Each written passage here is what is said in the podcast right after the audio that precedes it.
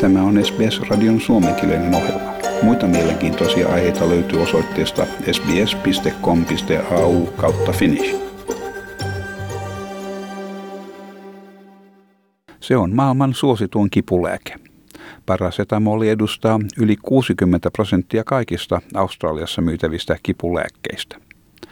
Melbournelainen farmaseutti Yun Yen kertoo, että se todennäköisesti on eniten myyty reseptivapaa lääke. Amongst the things that are over the counter, it's probably our number one selling medication.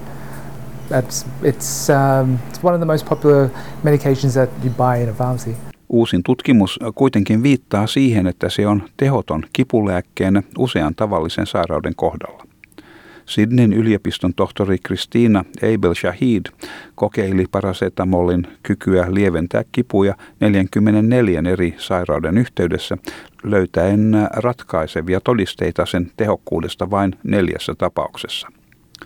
Tohtori Shahid sanoi, että se oli yksi yleisimmin käytetyistä kipulääkkeistä, ei vain Australiassa, vaan koko maailmassa, joten on varsin yllättävää, että siihen liittyy selvittämättömiä kysymyksiä koskien sen tavallisinta käyttötarkoitusta, siis kivun lievitystä. Paracetamol is the most commonly used pain reliever not just here in Australia but everywhere in the world and it's it's quite surprising that there are unanswered questions about its effectiveness for the thing it's used most commonly for which is pain.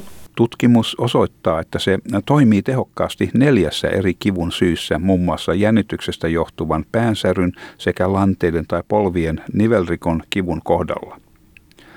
Muissa 40 eri kivuliaiden vaivojen, kuten migreenin, hammassäryn ja selkäkivun kohdalla tutkimustulokset olivat epäselviä.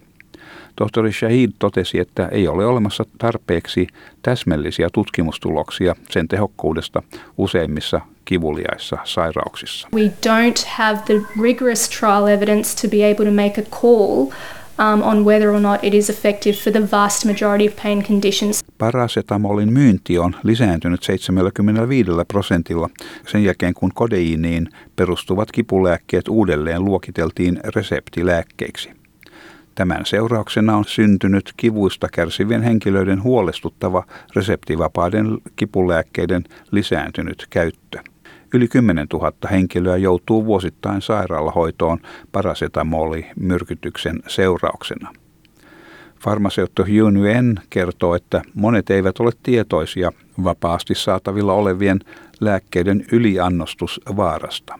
Hän sanoi, että apteekeissa myytäessä kipulääkettä aina korostetaan, että kahdeksan parasetamolitabletin määrää vuorokaudessa ei pidä ylittää, mutta nyt niitä myydään huoltoasemilla ja valintamyymälöissä. In pharmacies, we always do stress not to use more than eight paracetamol containing products in a day.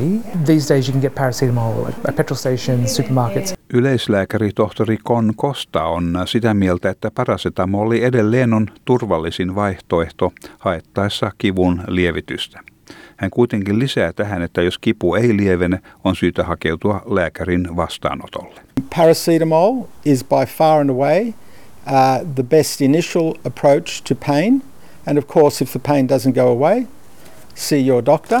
Australian lääkeaineita valvova virasto Therapeutic Goods Administration kertoi SBSn haastattelussa seuraavansa tätä asiaa sekä muita parasetamolin tehokkuutta koskevia selvityksiä ja että tarpeen vaatiessa käytäntöä voidaan uudelleen arvioida. Viraston edustaja kuitenkin totesi, että jonkin tuotteen lisääntynyt myynti ei sinänsä merkitse sen väärinkäyttöä.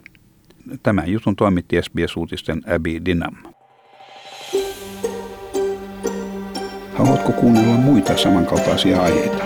Kuuntele Apple, Google tai Spotify podcasteja tai muuta suosimaasi podcast-lähdettä.